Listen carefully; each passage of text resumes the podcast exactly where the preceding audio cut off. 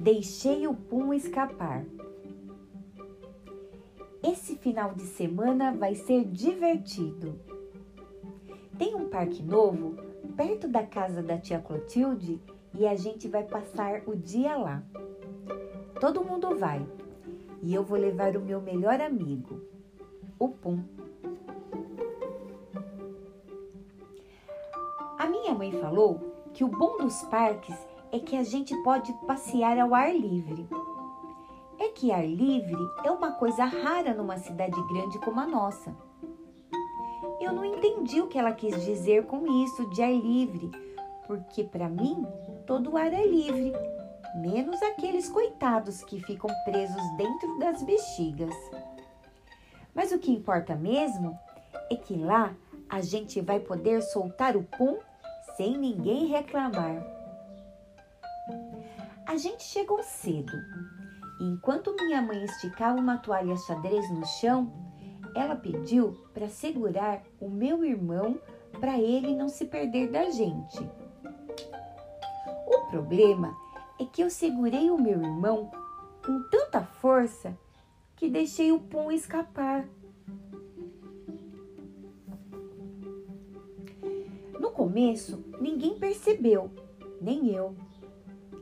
Não sei se isso já aconteceu com você, mas às vezes o pum escapa e eu estou tão concentrado em outra coisa que só percebo quando minha mãe olha feio para mim.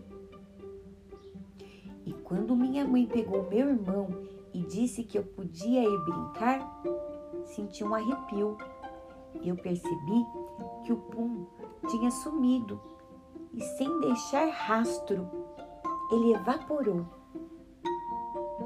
Foi um desespero. Assim que a notícia de que o Pum tinha escapado se espalhou, todo mundo saiu correndo, cada um para um lado.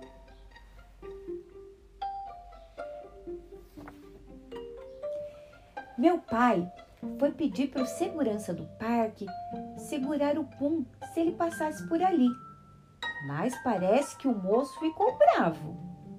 Ele disse que cada um que cuidasse do próprio Pum, que era muita falta de educação ficar soltando o Pum em lugares públicos e que ele não ia segurar nenhum Pum naquela guarita apertada.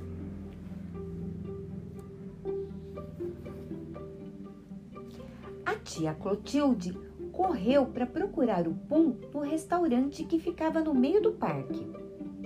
Ela disse que podia ser que ele estivesse lá, porque ela já tinha soltado o Pum debaixo da mesa em outros restaurantes.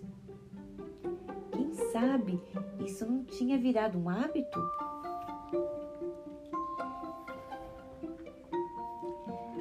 A gente ainda ficou lá no parque um tempão mas nada adiantou. Então, minha mãe achou melhor a gente voltar para casa e espalhar o pum na internet para ver se alguém tinha achado ele lá. A noite chegou e nada do pum. Eu estava tão preocupado que não consegui dormir direito. Nossa casa ficou muito silenciosa sem o Pum. E depois eu estava morrendo de culpa. Afinal, fui eu quem deixou o Pum escapar. Os dias foram passando sem nenhum sinal do Pum. Todo mundo tentava me animar. A tia Clotilde vinha toda tarde em casa e me trazia chocolates e balas mas essas coisas só me faziam pensar mais no pum. Até nosso vizinho, que sempre reclamava do barulho do meu pum, tentou me animar. Ele deixou seu gato, o chulé, na nossa casa para brincar comigo. Mas o chulé do vizinho não se compara com o meu pum.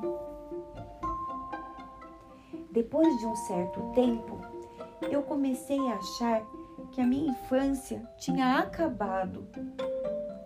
Nada mais de soltar o pum na praça, Nada de pum debaixo do cobertor assistindo a TV ou dormir sentindo o seu cheirinho do lado da minha cama.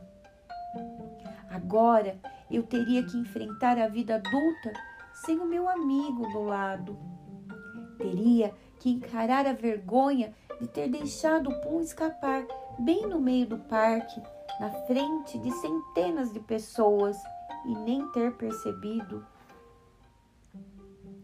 Mas quando achei que realmente enfrentaria o futuro sem o Pum, ele voltou.